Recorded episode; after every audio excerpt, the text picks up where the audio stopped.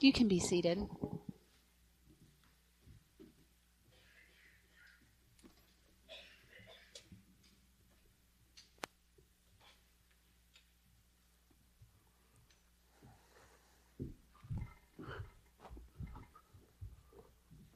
Well, is going to be a two and a half bottle sermon. I'm just kidding. I know y'all probably looking at this Gatorade cooler down here, and you know it's funny. Somebody had put on Facebook uh, yesterday something I've often said myself. If people got as excited about church as they did the Super Bowl, would be surprised. And you know that somebody put that on there and said, "Well, maybe you could dump the whole cooler of Kool-Aid or Gatorade on the pastor's head." I want to tell you something. I want everybody to hear this clearly. If dumping that Gatorade on my head would entice you to be on fire to share the gospel of Jesus Christ, that people would get saved and hit me every day. You see, I cannot think of any greater place to be than in the presence of God's people, being able to share God's Word. Years ago, a movie came out called The Passion of the Christ. Sure that you're all familiar with it. Most of you probably seen it. But something that brought me attention that when I first seen it now, I don't know if this discourse took place, but I'll get to my point, is when Jesus is carrying the cross, he falls. And his mother is there, and his mother looks at him, and it shows the scene, a picture of him falling as a little boy. You remember you see this. And again, that's not recorded in the Bible, so we don't know that this took place, but something that was said by him in the movie, he said, he looked at his mom, says, I make all things new. Now, we don't know that that discourse took place because the Bible don't record it. I'm very careful. The Bible speaks, it speaks. If it don't, it don't. But what I will say is Jesus said that in Revelation 21 5. Behold, I make all things new. And I want to share with you this morning as we're back in Hebrews chapter 8 that because of Jesus being our great high priest, we have a better priest, but now he'll tell we have a better covenant. If you have your Bibles, please turn with me to Hebrews chapter 8, or you can look up on the screen as I read, and we're going to read a, several verses here. I'm going to begin in verse 4, okay, because that's where I left off the other day, uh, week before last. So I want you to listen he says, please stand with me as we read the Word of God.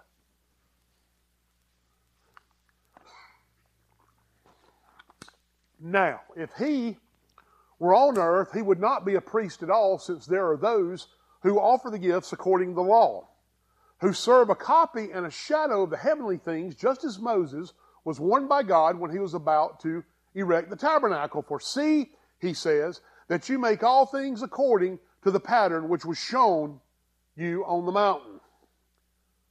Now, I want to stop right there for a few moments to, to, to remind you. Remember, Jesus was not of the Levites, correct? He's from the tribe of Judah.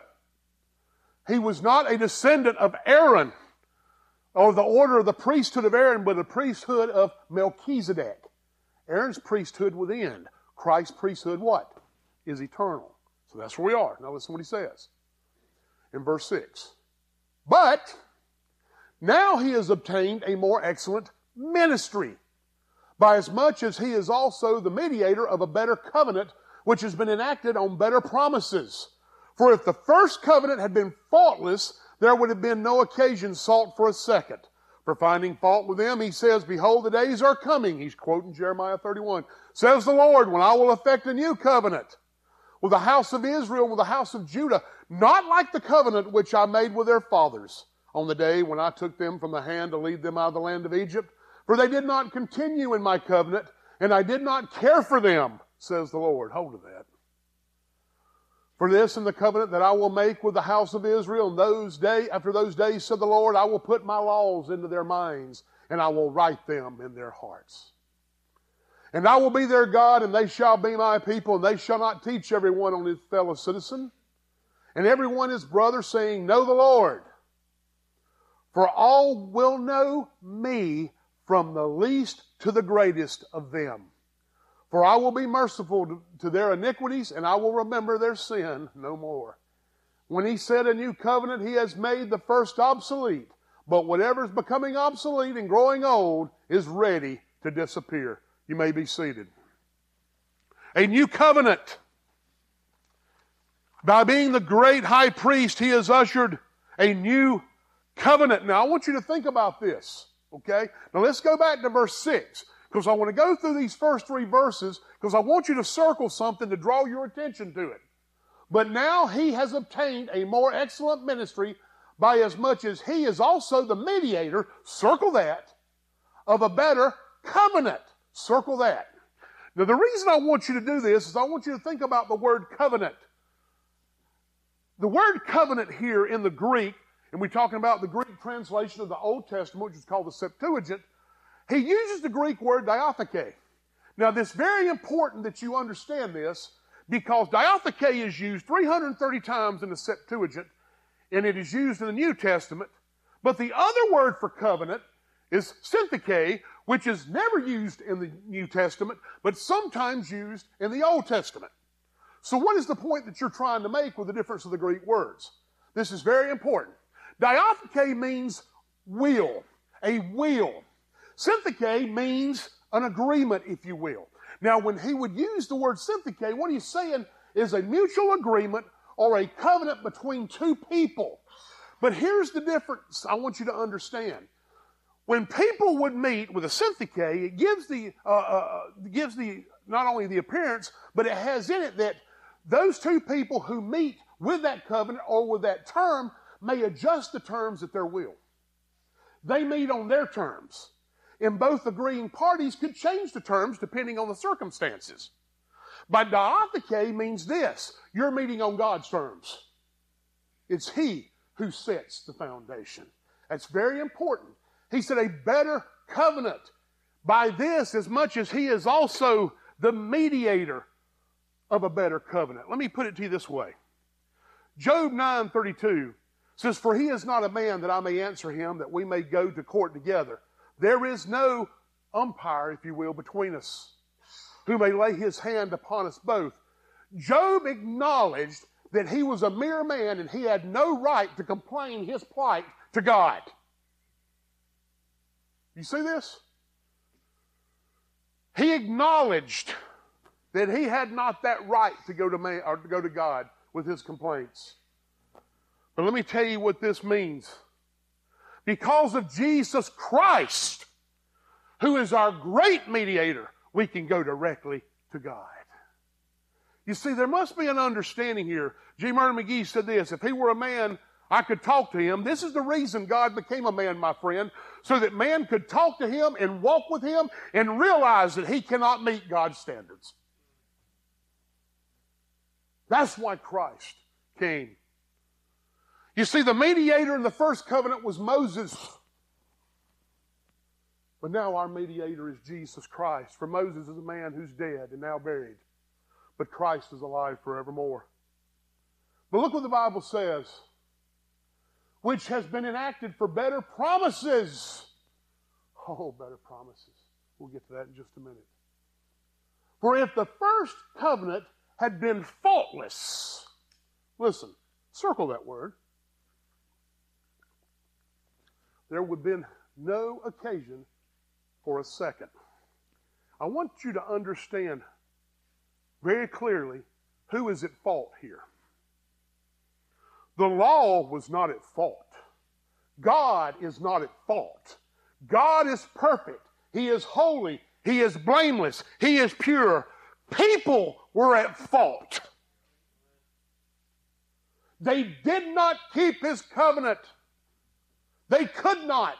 Because I want you to understand, listen to me, I say this quite often, this is very important in the message. You will not run to God in your sin, you will run from Him.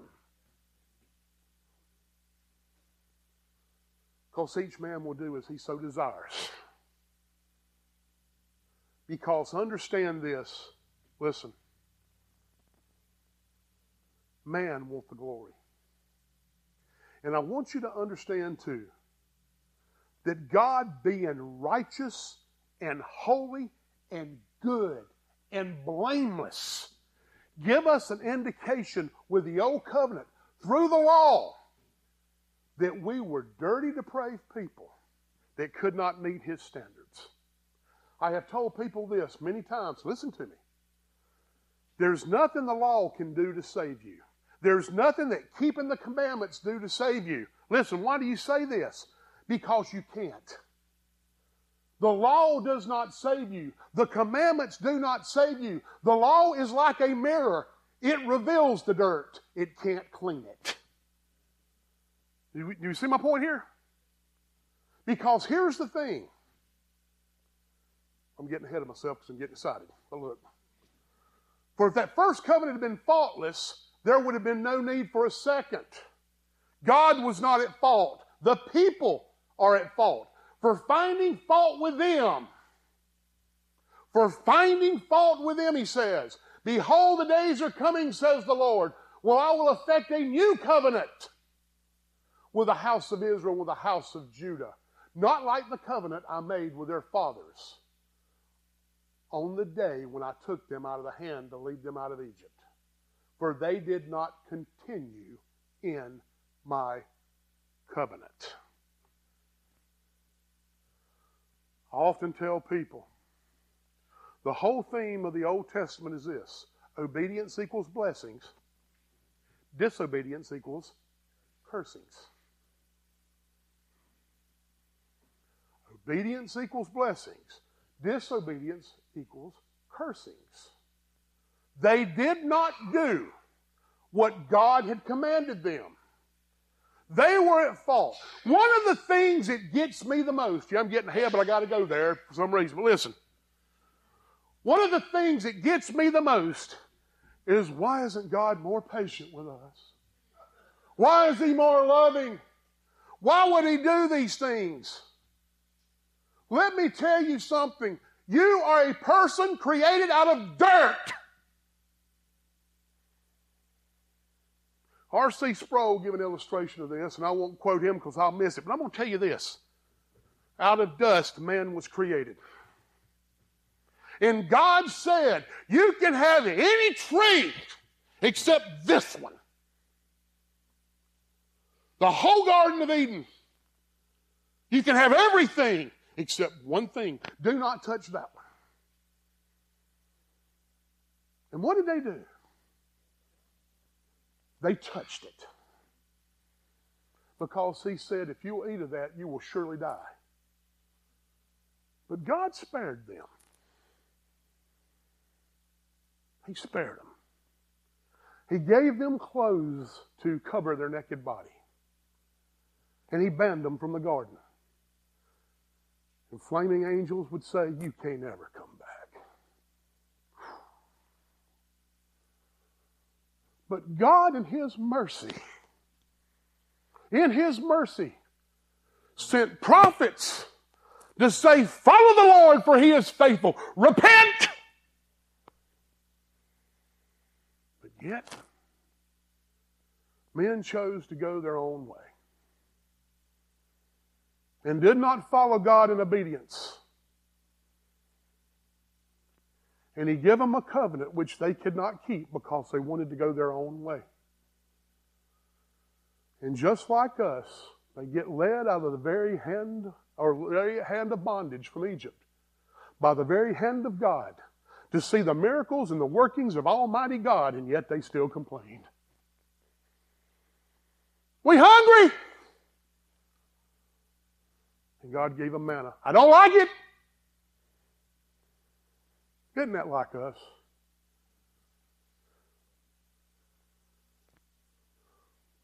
He was feeding them the Word of God.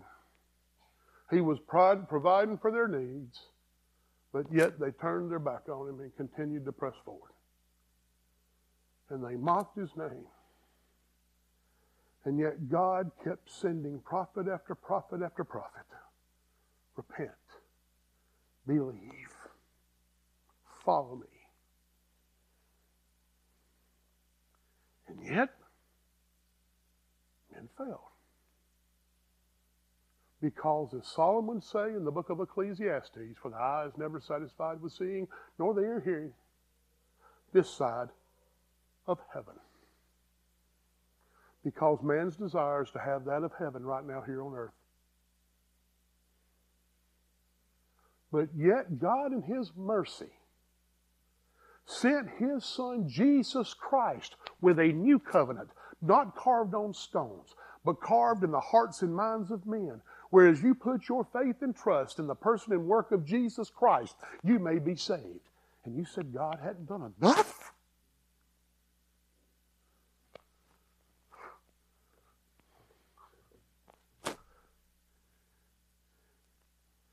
I don't think anybody's going to have an argument when they stand before the Father in the end of time and say, God, why didn't you do more?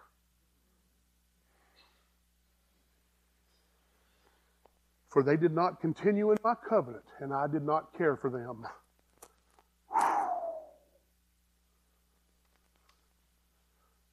I want you to look who abandoned first. It was men. Never being satisfied because they neglected the Word of God. For they did not continue, they neglected. What do you neglect?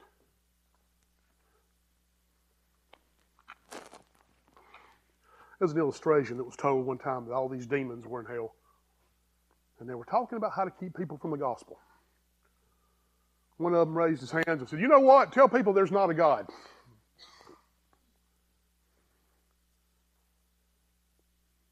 There was silence amongst them. As one said, No, we can't do that because most people believe there's a supreme being. Well, hmm. Tell them that the Bible ain't true. Silence again. Well, most people know that the Word of God is written. It's the Word of God. And one person says, No, tell them that God is real, Jesus Christ is real, and the Word of God is real, but they have plenty of time to make a decision to follow Him. And everybody agreed. Let me tell you something and listen real clearly. Neglecting to follow the Lord God Almighty is dangerous ground that you tread. And one of the greatest faults of men is neglecting to do what God has called them to do. Neglect. And see, I want you to understand too that they learned this lesson, but yet we don't seem to learn ourselves. It's like I believe it was in Indiana, a lady who was in her house had noticed a bunch of bees that were going in and out her attic. She didn't think nothing about it, let them go, and all of a sudden there was more bees. Till one day she's sitting in her living room and her whole roof collapsed because all those bees were going in were honeybees, and it's one of the biggest hives that has been built. And the weight of the honey and the weight of the bees collapsed the roof until it was too late. Neglect is a dangerous thing, people. There is no tomorrow. We follow Jesus Christ today. Look what he says. To lead them out of the land of Egypt, for they did not continue in my covenant, and I did not care for them, says the Lord. For this is the covenant that I will make with the house of house of Israel. After those days, says Lord, I will put my laws into their minds and I will write them on their hearts. Take into consideration, in context of this passage, he's referring back to Jeremiah. He's speaking language that the Hebrew people would know because they loved their prophet Jeremiah. Jeremiah, who would prophet many, many years ago, would be rejected by his own people, who would lament over Jerusalem and its destruction, who would lament over the people in their refusal to return from or, or return to following the Lord, who would, who would wallow in their misery, and they would persecute him for it. But yet he had faith and he cried out. And God told him, one day there's coming a hope that won't be written on stone, but be written in the hearts of men. See, following rules will not save you. We talked about this a little earlier. It's not what you do that condemns you eternally. It's what you are that condemns you. Now listen to me, go with this. See, a lot of times when we talk about this, we like to pick out particular sins. We go through this. Well, my sins are not as bad as theirs. You know, you see, I, I don't watch dirty things. I don't watch, you know, or do drugs. I don't go out there and try to murder people. And, you know, covetry and, and, and, and gossip's kind of far down the line, ain't it? See, that's the problem with people. You set the standard for sin. You set the standard for what's righteous and unrighteous based on your life, not based on the holiness of the Almighty God. And then what happens is, listen, we begin to believe that standard so much that we compare ourselves to other people and say, we're just a little bit better. Let me assure you, as Isaiah tells us, we are all like sheep and have gone astray. All of us. For there are none that are righteous, no, not one, which means this.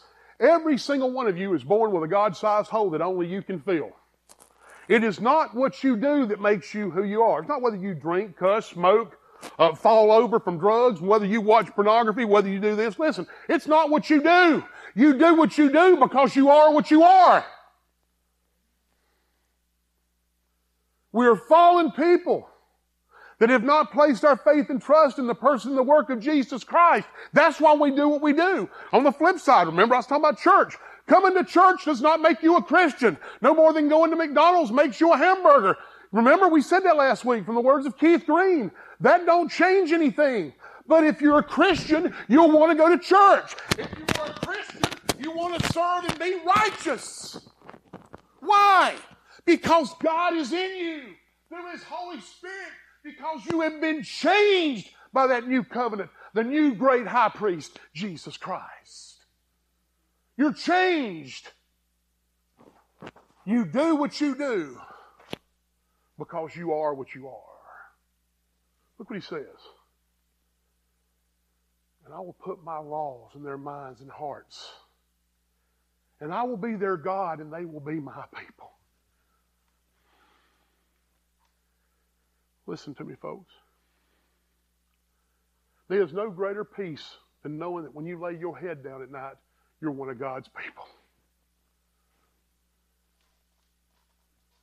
I don't know what the next day holds for me. I don't hold tomorrow, but I know who holds tomorrow, and that's enough. But to be God's people, it has to be written in your heart. And what's written in your heart is placing your faith and trust in the person and work of Jesus Christ. And if you have done that, He will give you a new nature. He will forgive you. And you will be His people. That is the greatest peace that you can ever have. Look at what the Word says. I love this. And they shall not teach everyone his fellow citizen and everyone his brother, saying, Know the Lord, for all will know me. Let me tell you something. This is beautiful. What does that mean? It means if you're born again believer in Jesus Christ, you have the Holy Spirit in you discerning what is right from wrong. That's what that means. You know. Because greater is He that lives in you than He that lives in the world. You're saved to the uttermost. Your want tos change. You know, you hear me say that a lot. I know one day I'm going to walk off this. It'll be okay. Put me back on there. Listen to me. You heard how I said it's not what you do that makes you what you are, but what you are that makes you do what you do. Listen. Hear me. God cleans this up before he cleans this up. It's not the other way around. God cleans the heart before he cleans this. And when God cleaned this, I had a different view on life. My life changed. Jesus told Nicodemus, You must be born again. Flesh gives birth to flesh, spirit gives birth to spirit. I've been born again by Jesus Christ, which you know what that means? I'm a new creation. My want to's changed. Tiffany and I were talking about this, and I'm not trying to go back to last week, but to be honest with you, I'm glad y'all show up on a rainy day.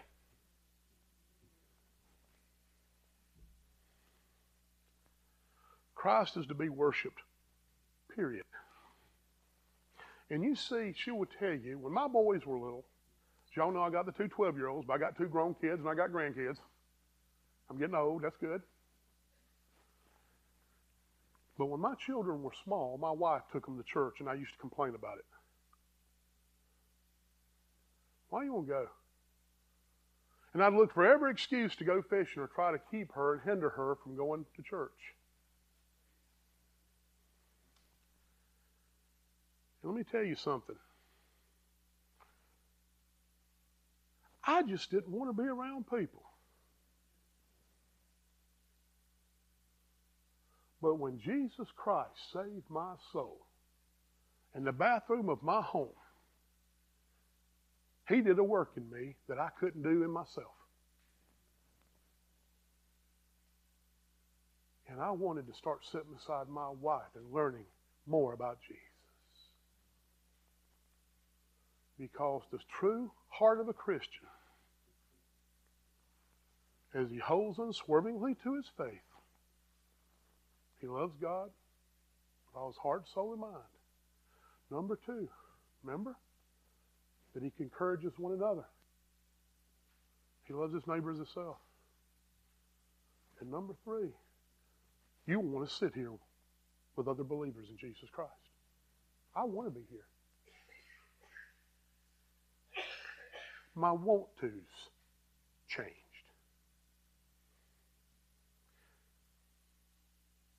And I realized for once in my life that I wasn't coming to church to see what the church could do for me. But I was coming to church to worship God and give Him the glory because He alone is worthy. That's the difference. I don't come here today or encourage anybody else today because we got the greatest opportunities here. Listen to me. I have told you many times in the words of Adrian Rogers, I am not the best preacher in the world. There are many people that can preach the gospel better than I can. But nobody can preach a better gospel than I can. Because there's only one. And God will use that for His glory. And I want to be with you. Not because of what I do. I cannot come here and work my way to heaven. That's what He's saying, people. There's nothing that you can do that work your way to heaven. But if you have been saved by the blood of the Lamb, you'll be working here and looking forward to going to heaven. Amen? There's a big difference. Look what he says. For all will know me from the least to the greatest of them.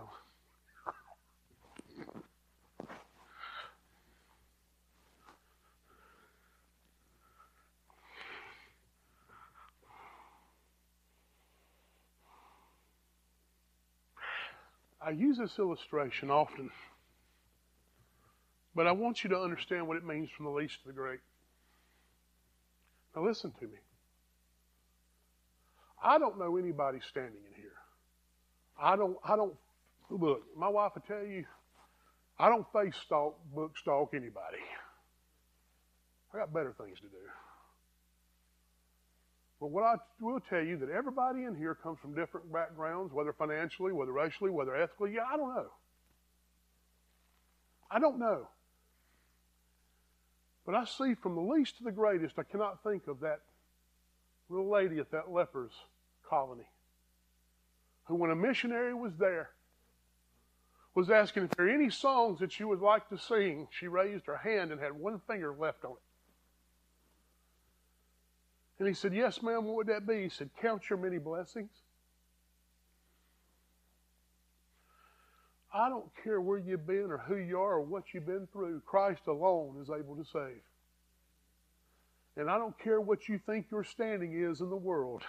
Christ is superior to all things. And I can promise you, by putting your faith and trust in Him, He has carved eternity in your heart.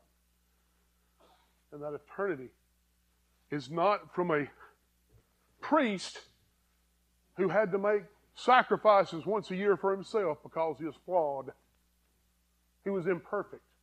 But the sacrifice made by a perfect high priest, Jesus Christ, once and for all. And let me tell you something. You heard me been saying this every week. You don't have to go to some man to tell you to forgive you. Because of Jesus Christ, the eternal, everlasting high priest from the order of Melchizedek, you can go to him directly.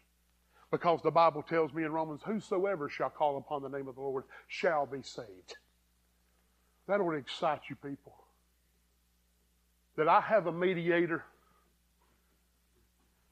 that is not some flawed individual, but I have the mediator who is perfect in all his ways, who, when he was on the cross, said to Stella, Telestai, it is finished. And I believe he meant every word. Amen. From the least to the greatest, for I will be merciful in all their iniquities, to their iniquities, and I will remember the sins no more. I want you to think about this. Now, you've heard me. You see, when they would practice the old sacrificial system, they would lay their hands on that animal, whatever animal you could bring, and the blood would be sprinkled upon the mercy seat. But see, that offering did not remove the sin, it covered it. It covered it. But I want you to look at the words that are written right here, and I want you to hear me. And I pray everybody look at me when I say this. Everybody look at me. He says, and I will remember their sins no more. Let me tell you something. He don't cover them through the blood of Jesus Christ. Jesus Christ removed them. They are removed.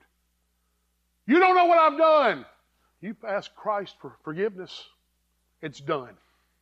Do you hear me? We talked about this this morning. I guarantee you, we're all got skeletons in our closet. Some more than others. You may have skeletons with flesh on them. You might have a whole sack full hanging in there. You don't know what I've done. I don't know what you've done. But I know what Christ done on the cross.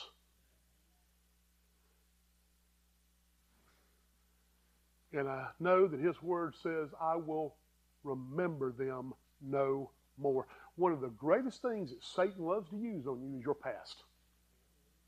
He loves to use what you've done. He loves to use that thing that you did when you hurt so many people or somebody hurt you. It could be anything that you've done. And he loves to use it and remind you of it. Let me tell you something. If Satan can keep you in worry and in, in, in stress, then he has succeeded in keeping on you, keeping you from furthering the of God, kingdom of God. But listen, it's not what you do that, that has the sins remembered no more. I got to make that clear. It's not all of a sudden I decide to be a good person. You are not good. Okay? I know this gets me in a little bit of trouble, but I've said this many times. When I die, there better not be a soul that says Chad was a good man. I am not good. There is no good in me. The only goodness in me is Christ who lives in me.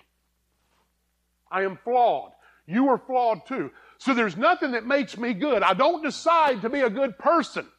I understand that I am a dead person that can only be revived by the blood of Christ. Christ did not come to make bad men good. He came to make dead men live. Period. And let me tell you something. If I am dead to my sin, then he says he remembers it no more. Isn't that a beautiful blessing?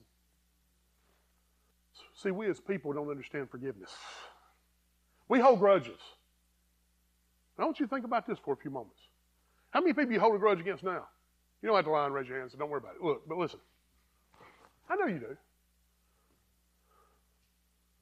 We've all done it. I do not like that person. What if God held grudges?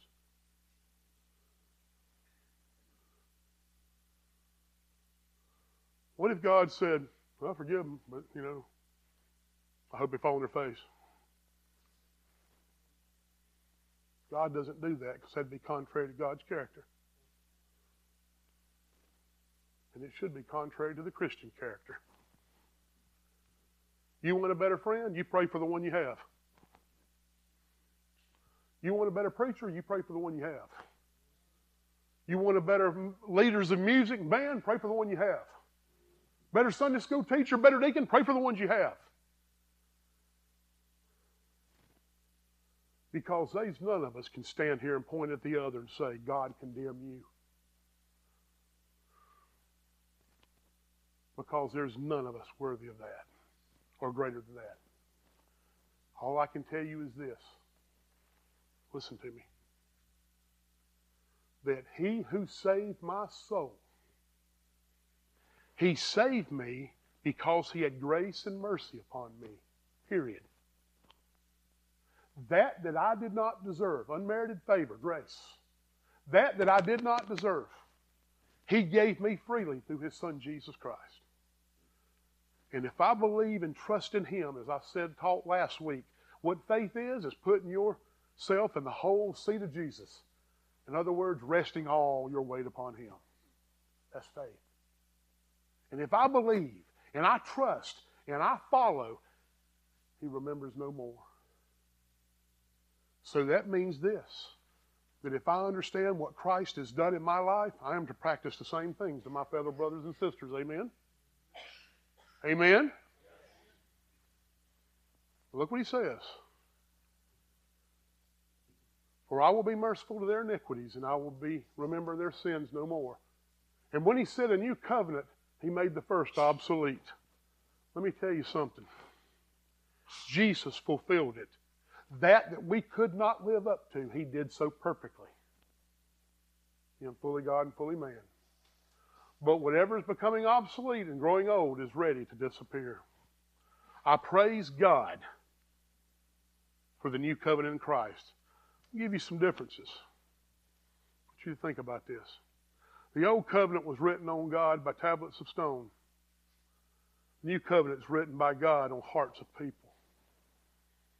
The old covenant ends in bondage, though no, through no fault of its own. But the new covenant provides true liberty. I love this. The old covenant, the Holy Spirit was given for certain people at certain times for certain purposes. But let me tell you something under the new covenant, the Holy Spirit is given to all those that believe.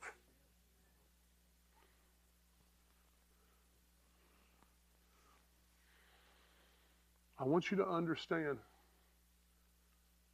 that the old covenant demanded repetitious, imperfect sacrifices.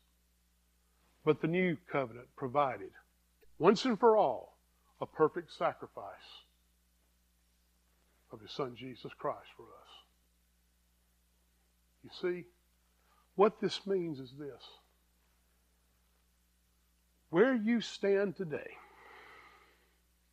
where you are in your life, whatever it may be, no matter what you've done, no matter what you've been through, no matter who your dad is, who your husband, who your wife, who your children are, no matter who you work for, no matter whatever you have ever done, Christ will save you. And he will cleanse you and give you a new nature. Well, Chad, I believe in God, and I've said a few prayers. Let me tell you something.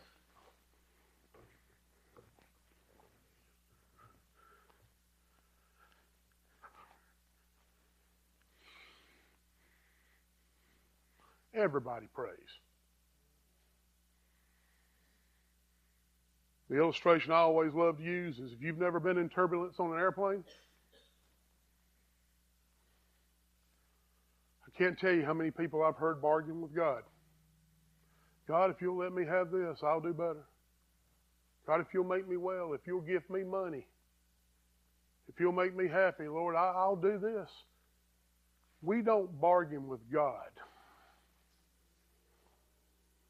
Those that are truly saved understand, that are truly saved understand this. Listen to me very clearly.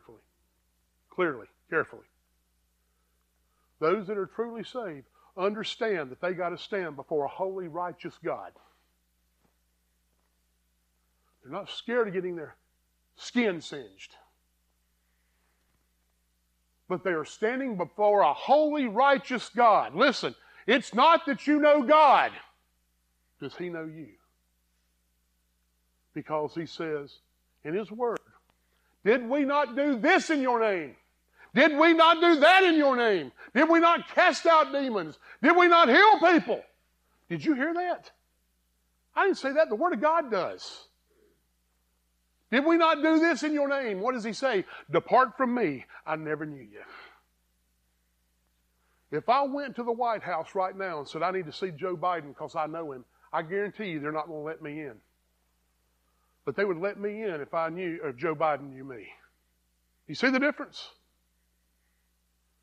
It's not trying to make a bargain with God or not trying to do things better because you think you can become a better person on your own. It's realizing that we are a sinner in need of a Savior.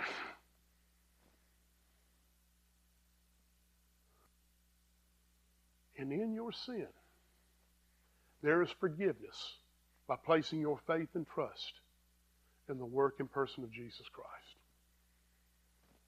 He is merciful and will forgive you and cleanse you from all unrighteousness. Chad, why do you share this every week? I'm going to tell you why I share it. Because I can't lay my head down at night knowing that anybody in this place that does not have a relationship with Jesus Christ not hear the gospel. I will not ever assume that since you come to church that all of you are believers. Because I sit in church almost 30 years of my life and never had a relationship with Jesus Christ. You may have a lot of biblical knowledge. You may have been baptized. You may have said, I do, and I, I, I agree to the pastor. But let me tell you this is what I mean, please. That those that are truly saved have placed their faith and trust in Jesus, have repented of their sin, and those that were going this way are now going this way. That's salvation. To be born again, you change directions, not on what you've done, but what Christ has done in you. And please understand me. None of us are guaranteed tomorrow. That home that you're going back to today, somebody else will own. And they'll fight over it. We can't take anything with us. I don't know when you're going to leave this world, but you can know how you leave it. Does God know you? Does He know you through His Son, Jesus Christ? Have you put your faith and trust in Him? Was I invite the band up to sing? Listen. I ask everybody to examine themselves. And you ask yourself this question now, listen to me. Everybody, you ask yourself this question. If you was standing before God right now and He said, Why should I let you in my presence? What would you tell Him?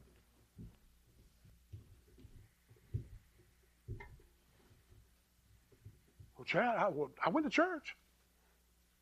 Depart from me. I never knew you. I, I tithe. Depart from me. I never knew you. I attended all the events. I raised my children. I did all good things. Depart from me. I never knew you. Chad, that seems harsh.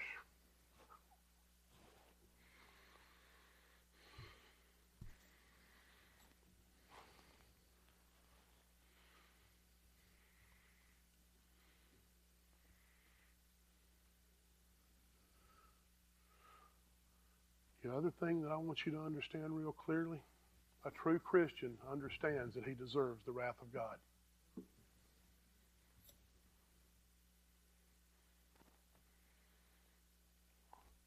As the thief was on the cross, and the other, I want you to tell you this story. Listen to me. Matthew records that those who hung with him reviled him. Listen, the Bible's so cool if we'll read it. The Bible says in Matthew's account of it, he's, he's looking at a different time of day. He says, And those who hung with him reviled him. Those. Those, plural. But something happened. And the Bible records that while that thief was hanging there, he looked at Jesus. And he looked at that other thief, and that other thief says, If you be the Son of God, save yourself and us. And the thief, the other thief, looked at him and says, Have you no fear of God, seeing we are in the same condemnation? We are getting what we deserve. Remember me when you're into your kingdom. And at that moment that he died, that thief who had no significant importance on this earth became in the presence of Jesus Christ. Because he placed his faith and trust in the person and the work of Christ on that cross. Brothers and sisters, listen to me. To understand, to see that you're saved, you must understand that you're lost and undone. And you get what you deserve. We deserve the wrath of God. We deserve it. And again, I can promise you when we get to heaven, there's nobody going to be able to say, God, why didn't you do just a little bit more?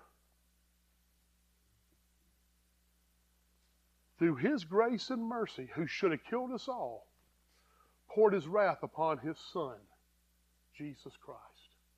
He who knew no sin became sin for us. And by his stripes and wounds, we are healed. Brothers and sisters, listen to me. If you've placed your faith and trust in Christ, there's no greater peace than you can have in your life. If you have not placed your faith and trust in Christ, you're not my brother and sister. But I want you to be. Do you know that you know that you know that if you laid your head down at night, and today be your last day on this earth, that you would be in the presence of Christ? I can't save you. I don't have no magical formula. But what I do know is like the Word of God says, you come to Him in faith and repentance, and He will change your life. And He will give you a new created life. Every head bowed, every eye closed. Dear Heavenly Father, I thank you for this day. I thank you for your grace and mercy. And God, as they play right now, I'm, Lord, I'm just asking that everybody examine their heart. And ask the question if they were standing before you today and you said, Why should I let you in? What would you say? God, there's nothing I can say on mine effort that will merit me being in your presence. God, I pray today if there's one here that does not know you, and Lord, most importantly, you don't know them that you convict their heart, that they turn to you in faith and repentance, and you said you would make them whole. Lord, we pray and believe that you take the dead and give them new life. It's not what we do that makes us saved. It's not the prayer. It's not the baptism. It's not all the things we do in church. The only thing that saves us is your Son.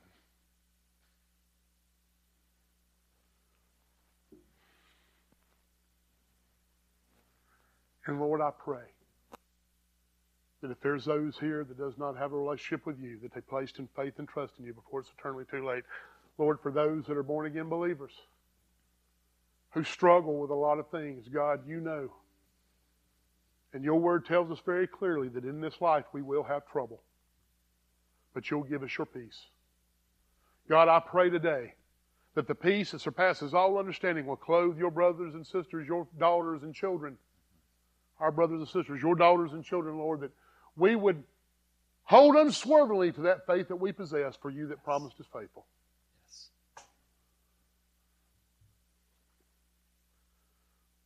Lord, I don't know what it's like to walk out in the street and be attacked or gunned down for being a believer. But Lord, I'm not immune to the thought that one day it's coming. Lord, we are so given the opportunities to proclaim your name freely, and yet we fail to do so.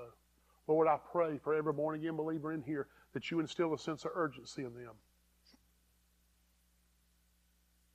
That they would share the good news of your Son, Jesus Christ. God, we thank you for what you do. We thank you for who you are. And Lord, we praise your name continually, for you alone are worthy of all praise. Mm-hmm. it's in your name I pray. Amen. Please stand and worship with us.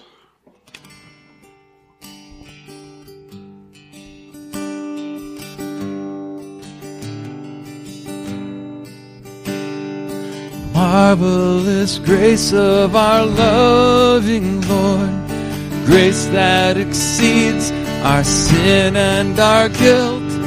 Yonder on Calvary's mount outpoured, there where the blood of the Lamb was spilled.